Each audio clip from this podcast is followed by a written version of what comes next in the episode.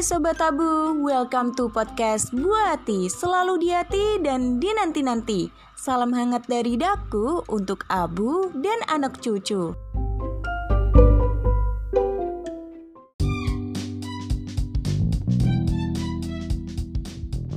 Jumpa lagi bersama Daku Ratnailis. Apa kabar nih Sobat Tabu? Stay healthy and happy ya By the way, selamat datang di episode 2 di mana dalam episode ini Daku akan membahas hal yang sangat menarik seputar pendidikan vokasi untuk anak sobat Abu.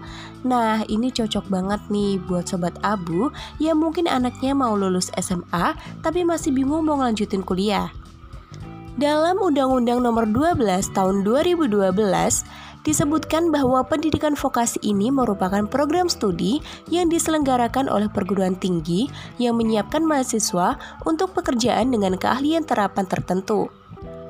Pendidikan vokasi dalam prosesnya menekankan pada pengembangan praktik terapan dibandingkan teori. Pendidikan vokasi ini juga diarahkan pada penguasaan keahlian terapan tertentu dan beradaptasi pada bidang pekerjaan tertentu, sehingga memiliki naluri dalam penciptaan peluang dan lapangan kerja. Pada era masyarakat ekonomi ASEAN dan revolusi industri 4.0, saat ini Indonesia dengan jumlah pengangguran mencapai 7 juta jiwa dituntut untuk mampu memenuhi permintaan tenaga kerja terampil untuk pasar kerja domestik maupun pasar internasional. Nah, sekolah vokasi ini adalah salah satu solusi untuk menjawab tuntutan tersebut. Hal ini dikarenakan sekolah vokasi menerapkan sistem kurikulum dengan 70% praktik industri dan 30% teori yang siap mencetak sumber daya manusia terampil dan siap kerja. Sehingga diharapkan terjadi penurunan dalam angka pengangguran di Indonesia, Sobat Abu. Nah, kira-kira apa aja sih keunggulan dari pendidikan vokasi ini? Menurut Kuiper, pendidikan vokasi ini banyak lebihnya loh Sobat Tabu. Yang pertama, lebih praktikal. Dengan tujuan mencetak tenaga kerja yang profesional dan ahli dalam bidangnya, nggak heran bahwa beban pengajaran dalam pendidikan vokasi lebih berfokus pada mata kuliah ketampilan daripada mata kuliah teori. Kurikulum pendidikan vokasi memang dirancang agar lulusannya mendapat lebih banyak pengalaman kerja, dapat dikatakan perbandingan kuliah teori dan praktik dalam pendidikan vokasi ini adalah 30 banding 70.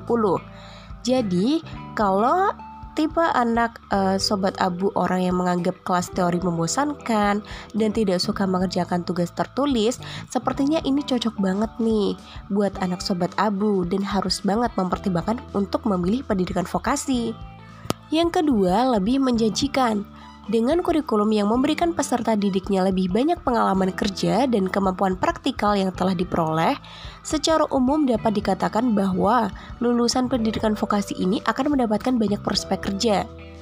Bahkan, biasanya kampus juga menyediakan sarana dan prasarana yang menyerupai lingkungan kerja agar peserta didik mendapatkan simulasi. Ada pula pelatihan dan juga kerja magangnya. Tapi perlu diingat ya sobat abu, semua hal itu tidak bisa dijadikan jaminan kemudahan mendapatkan kerja. Kalau ingin mudah mendapatkan kerja, itu semua berbalik ke diri kita sendiri. Apakah kita mau mengembangkan diri secara maksimal dan juga mencari kesempatan sebanyak-banyaknya? Yang ketiga, lebih bervariasi kita telah membahas bahwa ada banyak prodi dalam jenjang D4 yang tidak bisa ditemui dalam jenjang S1, meskipun keduanya sama-sama disebut sarjana. Ini adalah bukti bahwa jurusan dalam pendidikan vokasi bersifat lebih spesifik. Jadi, nggak perlu membuang waktu mempelajari hal yang nggak dibutuhkan di dunia kerja nanti, dan bisa langsung fokus dari awal. Yang keempat, lebih singkat. Tak bisa dipungkiri, ini juga jadi alasan kuat kenapa banyak orang memilih pendidikan vokasi. Masa studinya yang lebih singkat daripada jenjang S1.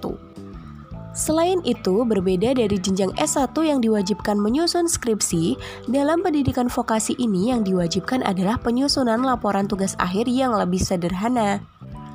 Nah, itu tadi keunggulan dari pendidikan vokasi, Sobat Tabu. Berdasarkan data dari Badan Statistik Nasional atau BPS tahun 2011, terdapat 82,1 juta tenaga kerja Indonesia diisi kelompok unskilled workers. atau pekerja yang tidak punya skill atau kompetensi di bidangnya. Nah, kelompok unskilled workers ini mayoritas adalah lulusan sekolah umum. Sedangkan kelompok di atasnya diisi skill workers, pekerja dengan skill atau kompetensi di bidangnya, sebesar 20,4 juta orang. Serta komposisi teratas merupakan pekerja expert atau ahli dengan 4,8 juta orang. Melihat kondisi seperti ini, Indonesia akan kalah bersaing dengan negara lain dalam era globalisasi dan persaingan yang semakin ketat saat ini maupun di masa yang akan datang. Nah, berdasarkan data di atas, menjadi tanggung jawab besar untuk seluruh mahasiswa ataupun mahasiswi Indonesia khususnya mahasiswa ataupun mahasiswi sekolah vokasi karena mahasiswa atau mahasiswi sekolah vokasi ini memiliki persentase praktik lebih besar dibanding pendidikan sarjana dan sekolah vokasi ini menghasilkan sumber daya manusia yang siap dalam ranah perindustrian. Sehingga kesempatan mereka semakin besar dalam mengembangkan potensi dan skill praktik untuk membawa Indonesia lebih maju dan tidak kalah saing dengan negara lain. Namun, tidak sedikit masyarakat ini masih menganggap sebelah mata mengenai sekolah vokasi nih Sobat Abu. Persepsi masyarakat dengan sekolah vokasi ini pendidikan yang tanggung karena harus melanjutkan pendidikan kembali untuk mendapatkan gelar sarjana dan juga perspektif negatif lainnya. Kemudian ada juga yang berpikir bahwa um, pendidikan vokasi ini kecil penghasilan karena ketika seorang diploma masuk dalam ranah dunia kerja akan mendapat jabatan lebih rendah dibanding seorang sarjana. Padahal secara kualitas dapat dipastikan masa depan industri atau dunia pekerjaan berada di tangan anak-anak vokasi. Prioritas Kabinet Indonesia Maju dalam lima tahun ke depan adalah mengembangkan SDM, baik infrastruktur, kelembagaan maupun cara kerja yang efisien. Itulah yang menjadi modal Indonesia untuk bisa keluar dari middle income trap atau kendala negara dalam berpendapatan tingkat menengah. Kendala middle income trap ini membawa dampak buruk bagi negara seperti krisis ekonomi dan kesehatan, Hal tersebut yang menjadi hantaman besar bagi negara untuk mengejar ketertinggalan dengan memperbaiki segala fundamental yang terjadi. Salah satunya dengan cara mempersiapkan strategi besar, terutama dalam bidang pengembangan sumber daya manusia. Oleh sebab itu, berbanggalah Sobat Abu jika anaknya berkeinginan untuk melanjutkan pendidikan sekolah vokasi karena dengan beberapa tanggapan para petinggi negara mempercayakan Indonesia akan berada di puncak kesuksesan dengan usaha dan skill terbaik anak-anak vokasi. Tidak perlu merasa kecil hati ketika seseorang membandingkan vokasi dengan sarjana, hasil akhir yang akan membuktikan bagaimana proses seseorang. Tidak ada yang lebih baik satu sama lain, keduanya memiliki poin sama-sama dibutuhkan oleh dunia pekerjaan. Hal terpenting ialah tidak boleh menghakimi masa depan seseorang hanya karena berbeda jalur. Nah, setiap orang ini juga mempunyai cara dan jalan masing-masing dalam mencapai kesuksesan. Nah, jadi nggak masalah Sobat Abu jika anak kita berkeinginan untuk melanjutkan pendidikan vokasi.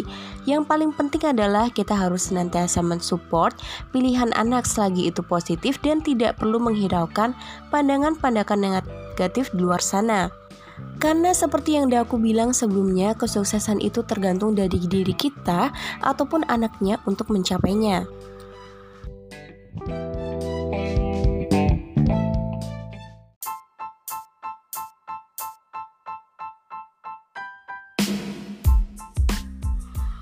Nah, itu tadi informasi seputar pendidikan vokasi Sobat Abu. By the way, pendidikan vokasi ini juga ada slogannya loh Sobat Abu. Apa tuh? Deng deng deng Vokasi kuat menguatkan Indonesia. Yeay. Oke, mungkin kita coba sekali lagi ya. Kita baca bareng-bareng ngucapin slogannya. Satu, dua, tiga. Vokasi kuat menguatkan Indonesia. Yeay. Oke, semoga apa yang aku sampaikan dapat bermanfaat dan mudah dimengerti ya Sobat Abu. Terima kasih untuk Sobat Abu yang telah mendengarkan podcast ini. Semoga tidak bosan dan tetap semangat dalam mengasuh sang buah hati tercinta. Jangan lupa untuk terus mematuhi protokol kesehatan dengan menerapkan 5M apa tuh 5M? Yaitu yang pertama memakai masker, mencuci tangan pakai sabun, menjaga jarak, menghindari kerumunan, dan mengurangi mobilitas. Jangan lupa juga untuk terus mengikuti setiap episode di podcast Buah Hati untuk mendapatkan informasi menarik lainnya seputar kids and family. Salam hangat dari daku untuk Abu dan anak cucu. Sampai jumpa di episode berikutnya. Bye.